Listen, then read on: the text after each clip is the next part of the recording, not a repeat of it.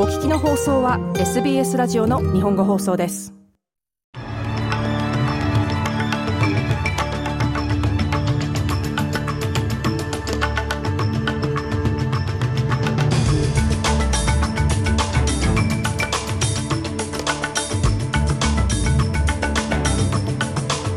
5月31日水曜日午後のニュースをシドニーから大場恵美がお届けします。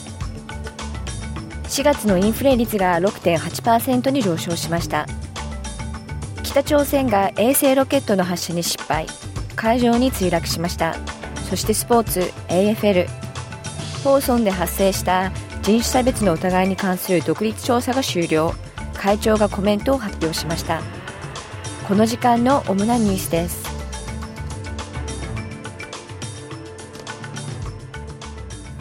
ではニュースを始めます。インフレ率が3月の6.3%から4月には6.8%に上昇したことが分かりました。統計局によると金利の上昇にもかかわらず4月までの1年間で消費者インフレ率が急上昇しているといいます。4月の飲食物の価格は7.9%上昇し、家賃は6.1%上昇しています。RBA によるさらなる利上げが懸念されています。ANZ のエコノミストはインフレ率が6.4%に上昇すると予想していました。次のニュースです。議会の声 The Voice to Parliament をめぐる国民投票の実施を可能にする法案が国会の会員を通過しました。オーストラリア国民はアボリジナル及びトレス海峡諸島民の諮問機関を設置するための憲法改正について今年8月から12月の間に行われる国民投票まで一歩近づきました。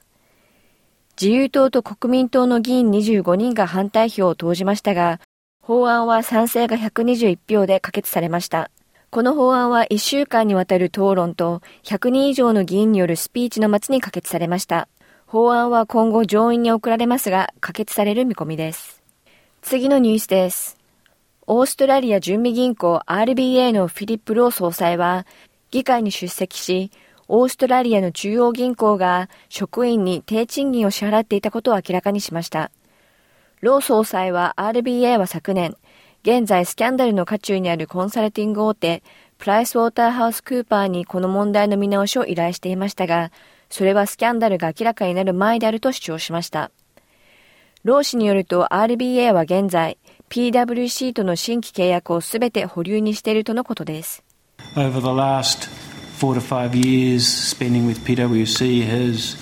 um, ranged between 100,000 and 8 or 900,000 a year, so that's the kind of the, the order of spend. ここ4、5年の間、PWC との出は年間10万から90万と幅があります。PWC には現行の契約でサービスを提供してもらえますが、満足のいく回答が得られるまで、PWC と新たな契約を結ばないという決定を下しました。そしてそれが実現するまでは、さらなるサービスを求めることもありません。フィリップ・ロー総裁でした。一方、国民党のデビッド・リトル・プラウド党首は PWC の税漏れスキャンダルについて、前政権が外部コンサルタントを事前に利用していたことを擁護しました。この一連の事件で PWC には政府の機密情報を漏洩し、外国ハイテク企業の脱税を手助けしていた疑惑がかけられています。リトル・プラウド氏はコンサルタントを利用する際にはバランスが大切だと述べています。機動的に動くことで、部門が持っていないスキルを一時的に導入するためのより費用対効果の高い方法を手に入れることができるのです。失礼ながらその後の PWC の行動に問題があると思います。予算のバランスを取る上で、オーストラリアの納税者の金を使っていることを理解し、それを効率的に行い、足りてないスキルを得るために、一時的に人を呼び込むことができるのであれば、それはは常識であると思います。デビッド・リトル・プラウド投資でした。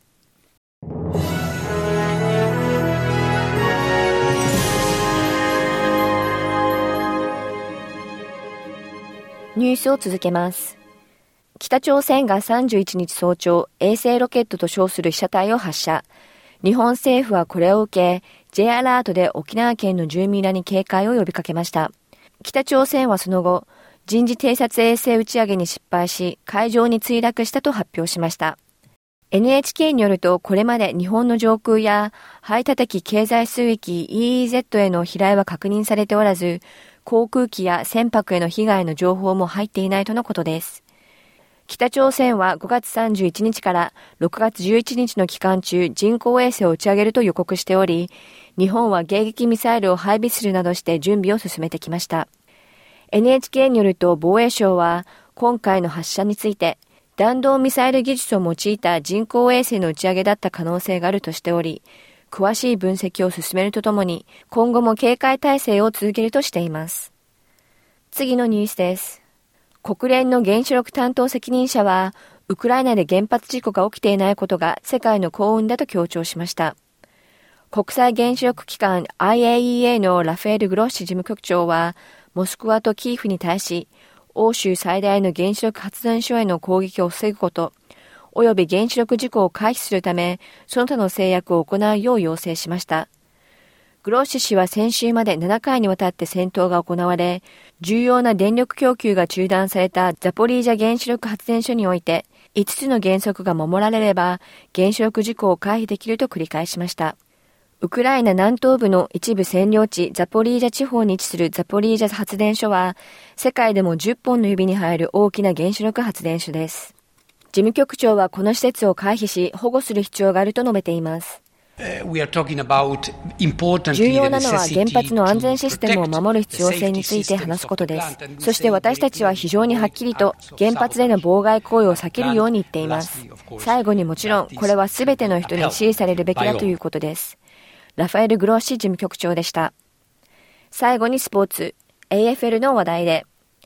ホーソンのクラブ内で発生した人種差別の疑いに関する独立調査が終了。クラブの会長がコメントを発表しました。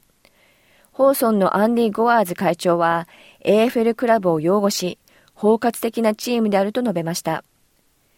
AFL の最高責任者であるギロー・マクラクラン氏は、ホーでの人種差別疑惑に関する独立調査について、6人の原告との合意に基づき終了を発表しています。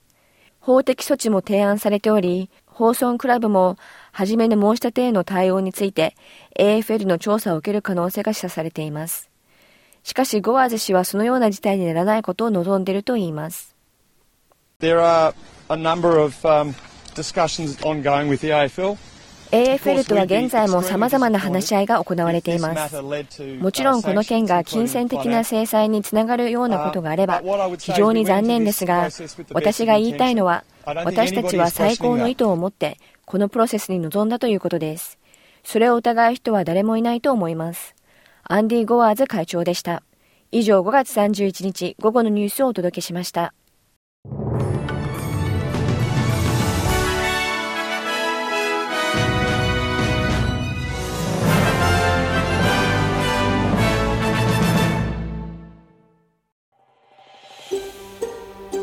SBS 日本語放送の Facebook ページで会話に加わってください。「LIKE」「いいね」を押してご意見ご感想をお寄せください。